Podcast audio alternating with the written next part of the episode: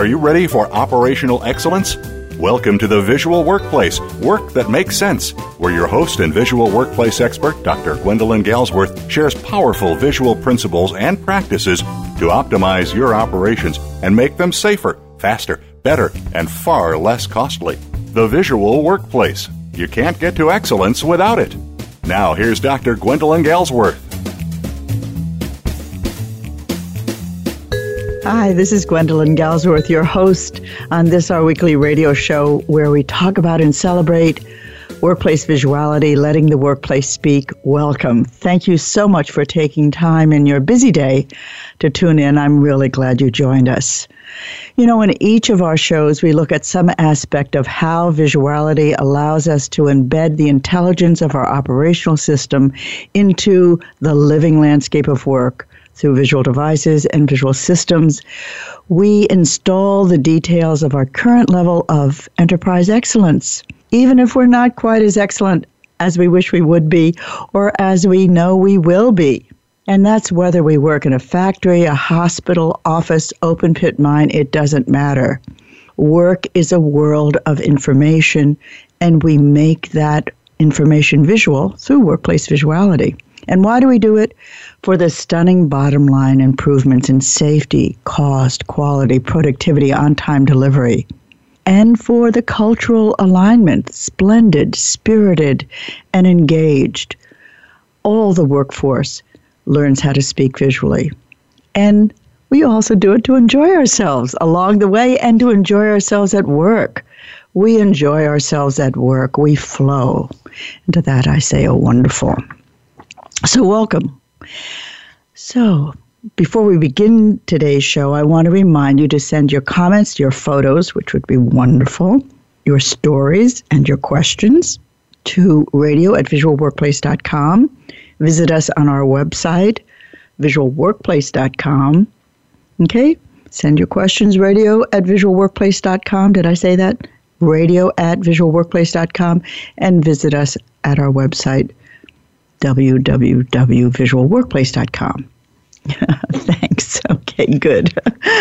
so today, today we're going to continue our examination of the 10 doorways, the organizing framework for creating a workforce of visual thinkers. Remember the concept. Each of the 10 doorways represents a category of visual function that's a fancy way of saying a methodology that creates a knowable, predictable outcome, a category of visual function, visual standards, the visual where, visual metrics, visual leadership, visual pull systems, and on and on. And each of these functions is owned by an organizational group. That group owns the doorway, a group of engineers and or managers and or operators and or executives, for example. I'm going to walk you through the 10 doorways as by way of reminder in just a moment. But get the concept. When I say that this or that specific group owns a given doorway, that means the work they do and the outcomes that they're responsible for are greatly enhanced. They're clarified and supported by the visual methodology of that doorway. Not only that, but if that specific group does not make its work visual, others in the company will struggle. They'll struggle to understand. They'll struggle to understand what is expected of that group or what is expected of them. They'll struggle to perform. They'll struggle to understand. They'll struggle to contribute. Okay? This is an information based improvement strategy. We are transforming information into information that lives in the workplace through visual devices and visual systems. And each organizational group has a part of that, and I call that a doorway. But that doesn't mean that if your organizational function is not assigned to a given doorway, you shouldn't or couldn't contribute to it. In most cases, you certainly should and could and will. For example, visual metrics belongs to doorway number four, the executive doorway. And by association, managers and supervisors. In a visual enterprise, ranking side executives set the measures. They decide what they're going to measure and the levels that are acceptable. That's part of their job. That's part of leadership or executive leadership's job. We hold them accountable for those metrics. But you know what? And for selecting them as well. But many, many others participate. Other groups will comment on the metrics. They will certainly contribute to the metrics. We usually start with KPIs, key performance uh, indicators, and then later on, as we mature and our understanding of how these things work, we create metrics that drive, which are really, really important. But whatever the combination, sorry, whatever the contribution of others, when push comes to shove, the executive, the plant manager, the GM, the CEO is responsible for selecting and using those metrics. Okay? So others participate, but the executive owns it. It's his or her responsibility. And that's on the corporate level as well. So you see? So let's walk through those 10 doorways and then we'll start our deep dive into doorway number one, the visual where. And let's talk about doorway number one. The outcome is the visual where. That's the category of visual function that is put into place in doorway number one, the where known, seen, experienced visually. The owners, value add associates, operators, line employees, and that includes in offices as well. They're responsible for implementing the visual where. On the shop floor, it's going to be borders, addresses, and if possible, an ID label for everything that casts a shadow. That's the formula. That's the formula we use. and they will need that visual information to perform their work to get the outcomes they want and that they are held accountable for. For the time being, you can think of this doorway, doorway number one, as the 5S doorway. But over the course of the next several shows, and really beginning in this show, I hope to persuade you to think of doorway number one in a different way, in a fuller way, so that you can um, kind of grab its potential. There's a lot that is possible in doorway number one. And um, it's going to be my job to persuade you to be interested in that. I hope that you are. So that's doorway number one, the visual where. Think of it as 5S. Doorway number two, the outcome is visual standards. And this doorway is owned by engineers and managers and supervisors. Why? Because engineers, managers, and supervisors are responsible for identifying, capturing, and publishing if you will, distributing accurate, complete, and timely standards. In doorway two, we're in doorway two now, they also make them visual. And as you will later find out, visual standards are the least powerful of all categories of visual function, but they are indispensable. Nonetheless, you need to document. They are not powerful because they merely tell us what the right specs are and the correct SOPs, standard operating procedures, methods for achieving those specs. They simply tell us what they are, they do not make us do them. Therefore, we say they are not powerful. Powerful visual devices, as you will either, as you know, or as you will learn, make us, make us do but visual standards simply tell us. Okay? We'll save that discussion, very interesting discussion, for later. So, those groups, engineers, supervisors, managers, own that doorway. But of course, it doesn't mean that others cannot contribute or even invent visual standards. Operators, for example, have a huge contribution to make in capturing complete, accurate, and timely standards, but they are not held accountable for documenting them and making them visual. Managers, engineers, and supervisors are. In my model, this is the way it works.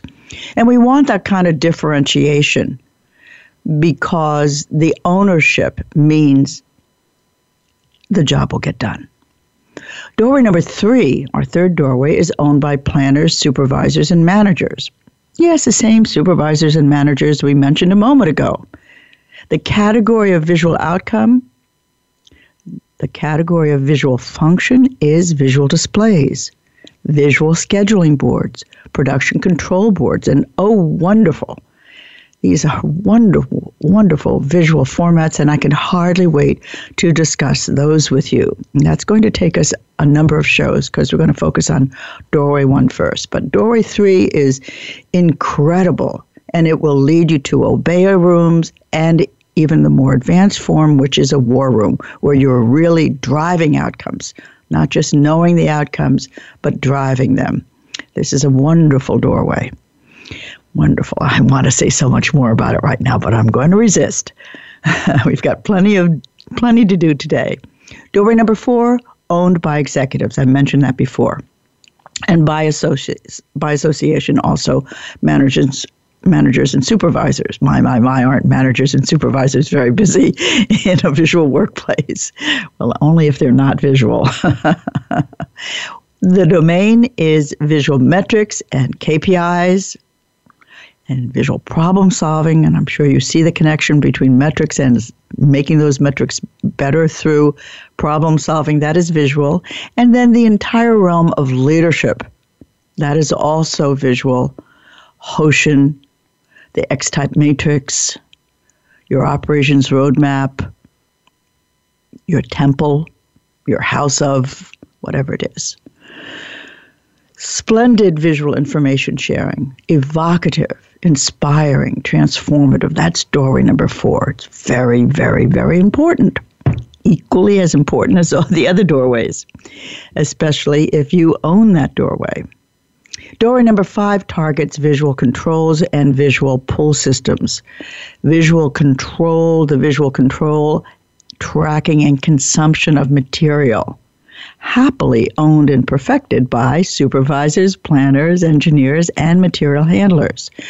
We see visual subfunctions such as Kanban, Andon, Heijunka. Wonderful, wonderful. That's Doorway 5. Just a scan. Doorway 6 is owned by your quality department, quality engineers, and quality technicians. The category of visual function that becomes their possession, um, I beg your pardon, their obsession. I'm going to say that again because it's important. The category of visual function that becomes their obsession is visual guarantees, mistake proofing Poka-yoke systems. This is the doorway to perfect quality. So much to be said about that. I'll probably invite Martin Hinckley to join me. He and I have co authored a very, very excellent uh, training module available online, by the way, of Poka-yoke systems. It's called mistake proofing. Okay, so those six doorways that I just named, I call them the six core doorways because in doorway number seven, we apply all six of them to the machine. We make the machine speak through the visual where, through visual standards, through visual metrics, through visual pull systems and visual displays, all six of them are now applied to a new venue. Doorway number seven, the machine. And owned by your maintenance department, of course, with tons and tons of help from operators and also from your material stores. Okay, makes sense, right? Your tool shop as well, of course. Doorway number eight is another venue to which we apply the six core or the first six doorways, and that is the office. We call it the visual lean office. Well, of course. Nearly 70% of all costs begin in company offices and support areas. Doorway 8 helps office staff, support staff to make their area speak so that everyone working there can tell at a glance what's right, what's wrong, what's fast, what's slow, what needs to be corrected, etc. Visually, they make the office speak. Doorway 9, this is a special group I call it the macro team. And it is created, this group is pulled together as soon as you open any of the other doorways within two months. Why? Because they are in charge of the macro visual environment. They're made up of this team is made up of ace visual thinkers who pay attention to the big pictures. That means they identify the need for visual linkages between departments and they pinpoint visual best practices in the making and they make sure that gets populated. It's one of the weaknesses, let's say it's one of the challenges of operational excellence and that journey, if you do not have a system for populating solutions, you're just going to be solving the same old problems again and again and again, and it will just eat your heart out because you solved it before, but you don't have a system for populating solutions. So that's part of the job of doorway number nine. And doorway number 10, kind of a culmination. I really love this doorway. We rarely have a chance to um, put it into its full action because it's a comprehensive process for visually linking not just the departments, but departments across many or multiple sites. So that the enterprise, even if it has 50 hospitals in it or 400 plants the way Delphi used to, the entire enterprise is speaking the same visual language. And then you go up and down the supply chain as well. Wonderful, wonderful. So those are the 10 doorways. Took a little while, but I need to remind you that this is a model that is really uh, so that every person and every function in the organization has the opportunity, has the potential of speaking visually and making the visual contribution. You'll find an image of the 10 doorways on our website, visualworkplace.com. It's under, in the drop down, it's under our approach, and it talks about the 10 doorway model. And there's a couple of more concepts I want to hit before I move on to doorway number one. The doorways do not necessarily get opened in order. In fact, never, never. Although doorway number one is often, I would say 99% of the time, the door where we open first because there's tremendous weakness there and a great deal of misunderstanding and cultural mishmash that has to be corrected. But you know, you don't have to begin there. In the exception, for example, a company was hemorrhaging from defects and they wanted to open doorway number six right away, the Poka-yoke doorway, to reduce their defects by 80% or eliminate them completely through the visual methodology called Poka-yoke or visual guarantees. But if you're in great need of stability in operations and improved productivity on the value add level, or if your operators just really hate coming to work because they can't find what they need when they need it and they keep getting blamed or frustrated or struggling, well, then you need to begin with Dory number one, the visual where. Or if you have badly messed up 5S, start with the visual where our methodology called work that makes sense and you can kind of forgive all of the indiscretions and failures of the past and begin with a kind of refreshed, wonderfully uh, refreshed way of bringing operators on board. They will love it. They will love it. It's a real remedy. it's like a cure, miracle cure. Okay? So operators open doorway number one and they walk through it. They learn about and implement visual order, the visual where, an elevated form of 5S the visual where will certainly not cure all your productivity woes, but it sure will make it clear that there are plenty of problems that you need to address in scheduling machine availability that impact operational productivity and that your operators cannot address because they have addressed what really will help them visually the visual where? That is the single most important question when you're on the value add level. And it's the one that in its in the absence of a visual answer can just bring you to your knees and really make you question the meaning of your life. Oh my God, I can't even find my tools. How can I get my work done? I can't find the material. The material is wrong. Ugh. It's a heartbreaker. So let's so that doorway opens, and that's the one we're going to open right now. So I just want to say the 10 doorways are a model, a roadmap that is used both to assess and to plan, an organizing framework to make sure that each level of the organization is making its contribution, is developing a visual vocabulary for getting its need to know and its need to share visually embedded into the physical living landscape of work. Everyone, managers, associates, CEOs, operators, engineers, doctors, supervisors, the purchasing department, nurses, the doc. Oh, um, by that I meant the the loading dock, D O C K, emergency room, material handling, the legal department, everywhere, everywhere. The point is, we want to create a workforce of visual thinkers so that every person can learn how to think visually and discover the form of motion that is eating their lunch and solve that motion through solutions that are visual. That's our definition. Visual thinking is our ability, your ability and mine, to recognize motion, the footprint of the enemy, and to recognize, to find the enemy itself, which is information deficits that trigger that motion. And then to eliminate both through solutions that are visual. Oh, wonderful, wonderful. So, the 10 doorways demonstrate that each of us can learn to minimize and eliminate those information deficits, no matter the organization, no matter the cause. So, doorway number one, let's circle back and begin our examination of doorway number one. This will take several shows. You know, probably four, five, even six.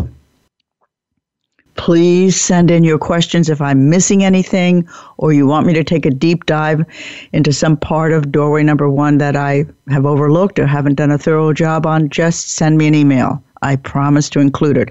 I'm very interested in responding to your need to know, okay, and my need to share. This doorway is about the visual where.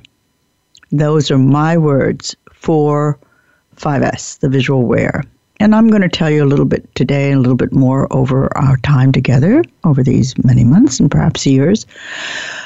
Lots of things that I've discovered, lots of mistakes that I've made, and lots of changes that I've brought. And one of them was to 5S. It's a very, this is a very, very rich doorway. And what I want to do is describe what is possible. And then you can decide if you want to follow that direction or if it speaks to some of the challenges that you're facing. We're going to need to talk about 5S and its origins in Japan and why it works so well in Japan. We're going to talk about what happened when 5S came to our shores in the West, what worked and what did not, and why. We'll touch upon a little bit of that today. We'll have to talk about audits, the 5S audit, what works, not much. I'm sorry, and what uh, what doesn't work and why. We'll talk about the true functionality of those line, those things that most people call lines and labels that I call borders and addresses, and I'll tell you why I call them. And I'll also talk to you about color code systems, and I will also have the great pleasure of sharing with you the 19 types of borders. I, like many people, thought there were only two aisle borders and framing borders, but in fact, over the last 35 years, the wonderful operators that I've had the privilege and honor to work with have invented all kinds of categories of border function. I count 19 of them. Oh, would there would be 20. but right now there's 19 that I can name. And I'll walk you through that. We're going to talk about in doorway number one, because we have to, the nature of resistance on the value add level and what inertia is and engagement. I will also share with you a few hard and fast don'ts and a few hard and fast do's. But mostly, what I'd like to share with you is the value system that governs the way that w- that I and our affiliates implement 5S and why we're so successful and what things we like to avoid and, and what things that we hold very fast close to our hearts. There's a set of principles, behavioral principles and process principles that we will share with you. We are in for an exciting and I hope very informative ride. Several shows, of course. And remember, if you need more or different, email me at radio at visualworkplace.com and I will do my best to provide it. Okay, doorway number one wholly owned by value add associates. Supervisors, hands off. Trust these people, they are adults. the first level of the doorway is about visual order. Okay? The process, I mean, you could call it 5S way back when in the 1990s. I called it 5S plus one, visual order. That morphed into the visual where and eventually became operator led visuality work that makes sense. That's my big yellow book. And it's a wonderful book because the discoveries that led to that book were wonderful as well. Eye opening, heart stopping. Oh boy. So I'm going to make some declarative statements. I am not meaning to step on your toes, but you may feel a small ouch. I apologize in advance. I just kind of want to get some things into place. So i am going to say a few things declaratively. One of the things is I want to declare or to invite you not to confuse visual order with industrial housekeeping or with workplace organization. Okay? And don't confuse 5S plus 1, my old form, or work that makes sense, with 5S, 6S, 4D. They are different. The differences are both in content and knowledge and approach, how to apply that content, know how. I don't mean to suggest that the system that I favor, the one that I've developed, is superior to all others. I am not selling you on this. But I am going to share my experience, and it has been full and riveting. The way that I and, again, our affiliates around the world approach 5S has some core elements that are distinctive from other approaches.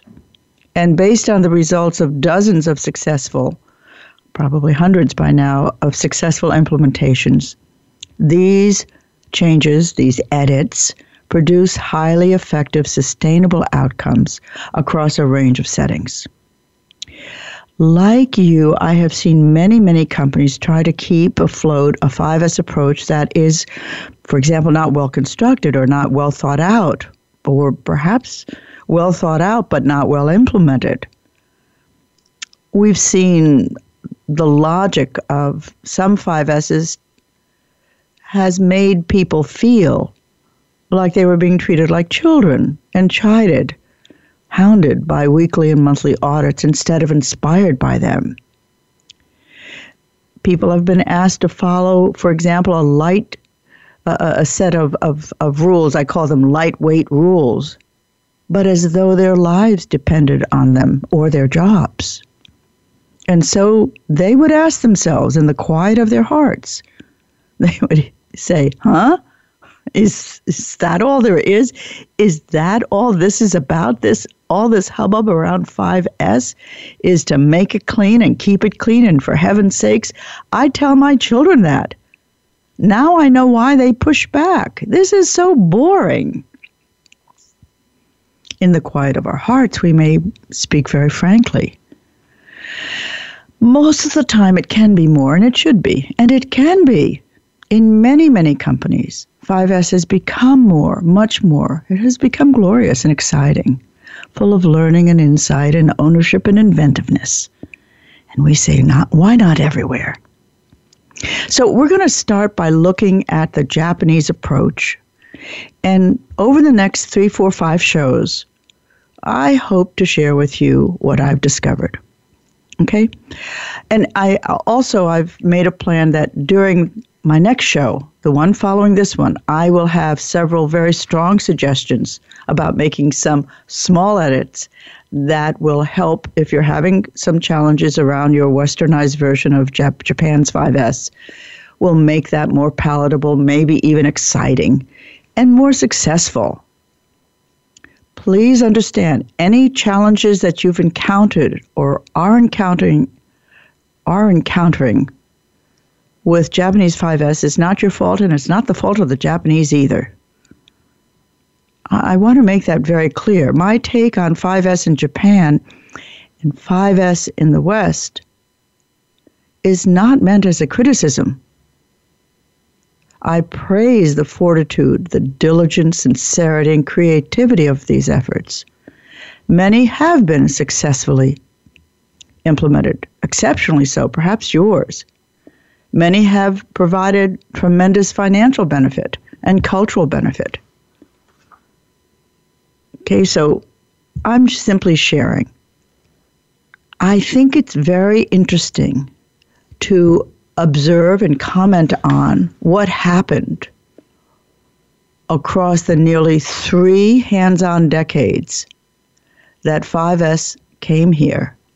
And as interesting to note why 5S has not been universally successful, because it has been universally successful in Japan. Hmm? Why has it only failed in some co- uh, companies, or even become a detrimental force in some companies, but not all of them? No company has ever launched 5S with failure in mind. Some companies that have experienced failure or great failure remain puzzled as to what happened and why. People are shocked, disappointed, or, or turned off. This was supposed to work. So you may think, if it's you, you may think you did something wrong. You did not. You just have to shift the model. There were pieces that were not completely understood and a fit that wasn't elegantly made. Most of this is correctable. Really, it is. I'm more interested in resurrecting your 5S than I am in claiming, because this is not my way. Oh, mine is so much better. You should have done it my way. Rubbish. Let's look at the Japanese model. I'm laughing because I I don't know why we think we're like the Japanese and what they're successful at, we're going to be successful at because they're the masters at copying. We are not.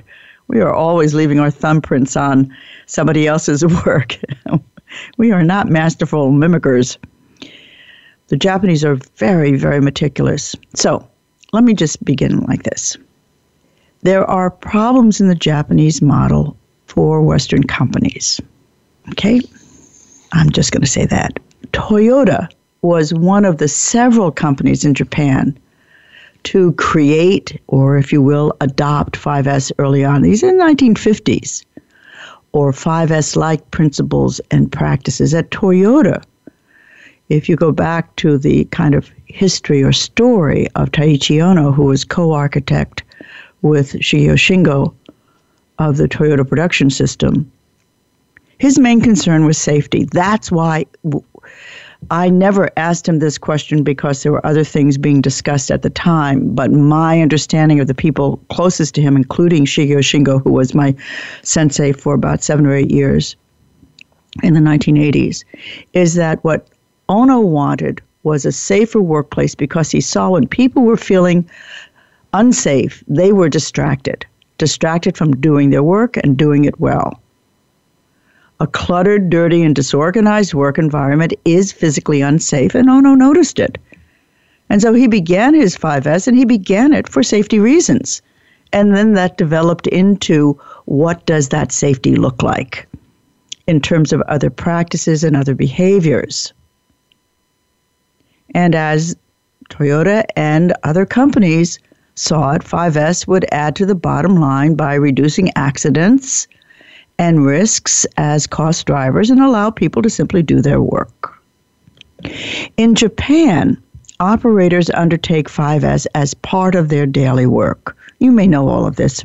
Forgive me if um, this is not scintillating, you know, it's just kind of ordinary knowledge. But 5S is not optional. It's not really trained. You do it like mother's milk from the first day that you're there interesting, 5S is also an easy and tight fit between Japan's societal values. That means how folks in Japan were raised and how they raised their own family. 5S fit. Here's a f- few stories or little anecdotes about it. And I also want to say that companies in Japan put a reward and recognition overlay on 5S activities. But in Japan, 5S is very routine and it's also fun. This emotional outcome or this emotional overlay is very important to the Japan approach, Japanese approach to 5S. From their earliest days, this is one of the reasons why 5S works.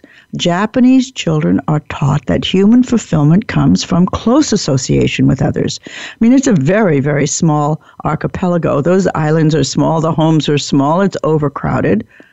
Interdependency is part of the physical uh, element of being in, in Japan and an interdependent society came out of that. First, the family, later, that's extended to the neighborhood, to the school, to the playground, the community, and to the company. Dependence on others is a natural part of the Japanese social, may I say, psyche. There's a really uh, lovely Japanese pro- proverb that goes, A single arrow is easily broken, but not ten in a bundle. And there's another one that I like so much that is individually we are but one drop. Together we are the ocean. You get the flavor of that? It means that we're working together doing 5S. And when we do 5S, it fosters a sense of doing something together of higher purpose, of beauty, strength, service, contribution, this emotional feeling, if you will, the values of the society. There's a famous Japanese image it's called The Four Friends, and it shows at the bottom an elephant, and standing on top of the elephant is a monkey, and standing on top of the monkey is a rabbit, and sitting on the rabbit's head is a bird. The four friends elephant, monkey, rabbit, bird. And they collaborate. They collaborate to plant a tree, to protect it, to harvest the fruits. This is a very famous image in Japan. It is a core value of working together, friendship, cooperation, good relations. Without, in this sense, considering strength, power, size, competitiveness. I just named, with perhaps the exception of strength, the values in our U.S. society where I live. In the West, we have our own powerful values set, but it isn't. It isn't captured in the four friends. Or I am a drop when I am alone, but together we're the ocean. This is not these are not values that speak deeply to the American or the US, I should say, psyche, perhaps even the Western psyche.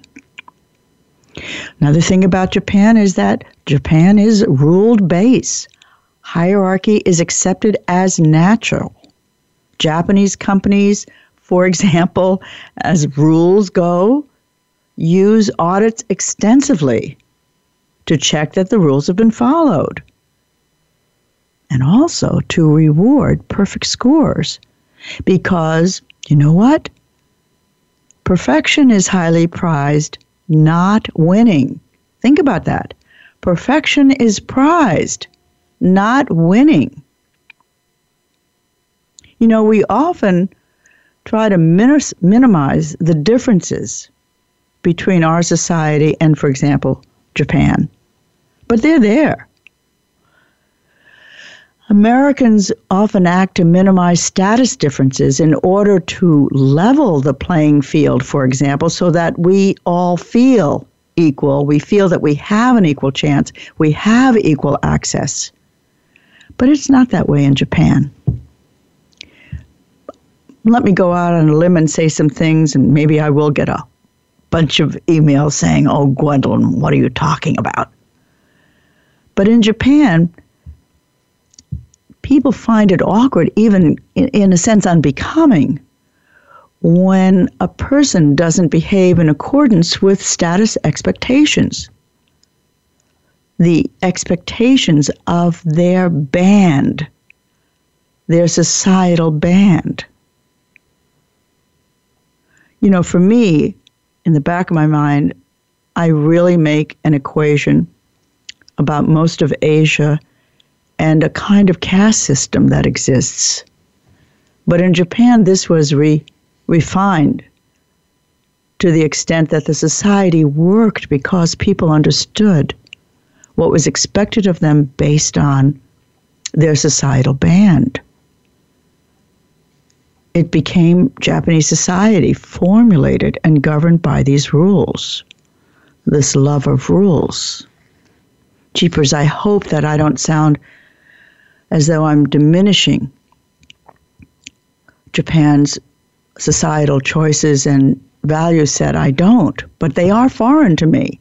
They don't sit comfortably for me. I'm this kind of maverick American. I I take pride in being different. I don't play well with others and other attributes that my friends indulge because they're my friends.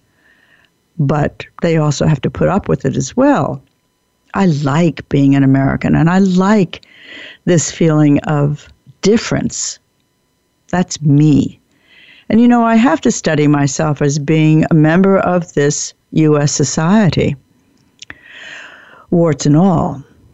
So, in Japan, using audits to check 5S, if I can get back to uh, the topic at hand, it ensures that the 5S rules are followed. And then that gets rewarded for those who do it perfectly. The audit has that emotional component. Audit is structure. And there is great value put and aesthetic put on the harmony of form. The audit reflects a high value in Japanese society that is, if not built on perfection, then values perfection. So the audit becomes an extension of those higher values. Easy to put into place, natural. Of course, you're going to audit me. I want you to.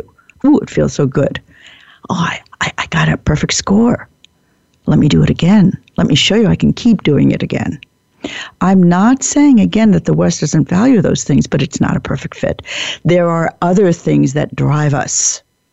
This deeply embedded love, pursuit of perfection, motivates the Japanese workforce to score and score high on 5S audits and like it, enjoy it.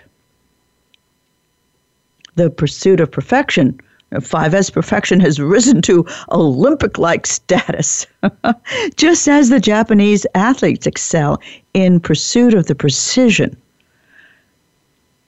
and the strength needed to win Olympic medals. That's for real. It's not about the competition. It's not about winning. It's the pursuit of perfection. And I posit, this is me opining, my opinion, I posit that that's what drives the 5S audit and what makes it easier, in fact, easy in Japan for audits to be the rule and the standard by which by which 5S is conducted. And the standard by which 5S is enough. And here's something else. I'll talk about this maybe a little bit more next time. 5S is one amongst many interventions or approaches for getting operators involved in the journey of operational excellence. It isn't the only thing, it is one of several. But I, I want to bring bring us back to this idea of pursuing perfection and talk about baseball. I'm sure you've heard of it. Japan is the only place on the planet where a game of baseball can and almost always ends in a tie. It is important for the baseball game to not be won. if it is not a draw, if it is a defeat instead, the game still ends in a bow. Only the depth of the bow is lower for the so called losers. It doesn't quite work that way in the West, where an entirely different set of societal goals rule. I'll say them again status, winning, specialness, competitiveness, coming out on top. The prize better be more than a tiny little trophy or a handshake, or, as in the case of some Japanese uh, wins, a happy face sticker. It better be more than that. so it's different. it's different. I want to recommend to you a book that I love so much. And it is a book that's written by Ruth Benedict. And it was written um, about 1941, I think. It was 41. It's called The Chrysanthemum and the Rose. And it was, Ruth Benedict was a um, anthropologist. She did a lot of studies of, of, of societies that had not been articulated before. When the World War, when World War II happened, Pearl Harbor, the U.S. government enlisted or hired Ruth Benedict, Miss Benedict, to study the Japanese. But of course, she couldn't study the Japanese in Japan because Japan was our enemy. And so instead, she went to the war camps and interviewed folks who were in those camps, Japanese natives, and she read and she put together the story that became the chrysanthemum and the sword. Now, to our to my horror when I read read the book and read the preface, I read as you will read if you are interested in this fascinating book that the US government said, We don't understand the Japanese. Since we are going to conquer them, we will win this war. We better figure out how to rule them. And that was the motivating factor for why Miss Benedict did this research. And she found out many interesting things. If the book were a little bit closer to me, I would grab it now and turn to a certain page and read this to you. But what she is describing, and this is pre World War II Japan, that the that the society had very strict bans and very strict rules and a very strict approach to governance that was illustrated in so many fascinating ways. Let me recommend that book to you. I think it reads like the best detective novel yet. It is a journey of revelation and understanding. I think it's important if you're implementing 5S, and there are very few companies that haven't already walked through that doorway, that you read that book and you understand how rich the society is that gave rise to 5S. This is an admirable form, and it fits and it's successful in Japan. But I spent the first 10 years of my career in this profession, 1983 until about 1991 or 2, trying to make 5S work. And I was right there with all the Japanese masters. I was very privileged to be an early member of a company, I think I told you before, Productivity Inc., Norman Bodek's company and we were the premier source for knowledge and know how coming out of Japan, not just in books, but the practitioners, Nakajima, Iwata, Iwata for heaven's sakes, um, Fukuda, Shingo, Harada, um, Yamada, who did amazing work with Delphi. We, we were with these practitioners. We were with them in factories. We saw them work. We understood. We began to understand the um, simplicity and the complexity of this knowledge base of this this paradigm. And I worked with 5S, and I couldn't get the darn thing. I'm sorry, I often used to say the damn thing, the darn thing to roll over. I would push my 5S in place and it would never become a second cycle. If I took my thumb off of it, it didn't roll over. It it did not have a life of its own. And it, it not only puzzled me, but it actually caused me to leave productivity because I couldn't solve it. My boss the great Norman Bodek said, Keep going, Gwenny. You're making me millions. I love it. I had developed a methodology around the Japanese 5S and Japanese this and Japanese that. He said, Gwenny, just stay on the road and, you know, keep flying out and keep bringing me back buckets of money. God bless him. What an entrepreneur he was. Magic, magic, uh, Midas touch. But I knew I was failing, and I knew I wasn't helping these American companies. I w- they weren't getting the benefit. They were getting smacked in the face by a form that didn't work for them. And, and this is why Doorway 1 exists. We could just plug in 5S and say Doorway number 1 is about 5S, but man, I will tell you, 5S is not going to work for most companies. But the idea of getting operators involved in determining the location of their visual where and putting it in place through borders, addresses, and possible ID labels for everything that casts a shadow is a liberation. Because when we do that, we liberate the information that the operator needs. The operator liber- liberates that information. And in doing that, he or she liberates their own will. Suddenly they're in control of their corner of the world. Suddenly they have begun a journey of self leadership and a journey of excellence. So it's very interesting. I'll have just a few more things to say about the origins of 5S. I want to talk about the translations of um, Seiri, Seiton, Seiso, Seiketsu, and Shitsuke. I want to talk about those translations because I'm irritated by them. but I have a few things of value to say as well. But you know, you can't bring a hierarchical model into a society, a random maverick and angry society like our overtly angry society like ours, where equality is a demand, not an evolution. Oh boy, did I get pushback when I brought in the Japanese 5S. I mean, on top of it, I was a woman telling grown men and women to clean up after themselves. Oh, no, no, no. This did not work.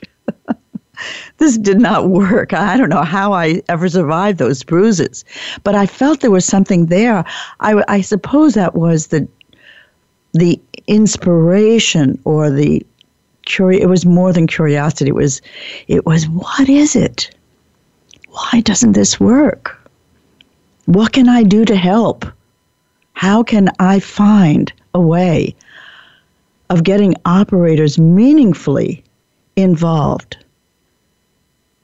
and hungry for excellence? How can I remove the barriers in the system and find out what needs to be shifted? And that's the nature of Doorway One. And so we're going to walk through this, and I will share my stories, all of them pretty hard won, and my anecdotes and my my principles and practices. I hope this thus far has been interesting for you, this show today, our, our discussion today, because I want you to come back for the next two or three shows and learn more about 5S and see how rich it is and how human it is and how humane and how financially beneficial and culturally transformative this first doorway can be. It has taught me so much. I've been living this doorway for 25 years and fighting it for the first 10. So that's 35 years. So thank you very, very much for joining me today. I always love talking to you and, and sharing what I've learned and hopefully hearing back from you. Uh, I want to um, thank you for listening, uh, taking time in your busy day. And now I'll just say this is Gwendolyn Galsworth. I'm going to say goodbye for now until the next time. I'm signing off. Thank you for joining us this week at Visual Workplace Radio. Tune in for another episode next Tuesday at 1 p.m. Eastern Time, 10 a.m. Pacific, with your host, Dr. Gwendolyn Galsworth, on the Voice America Business Channel. Let the workplace speak.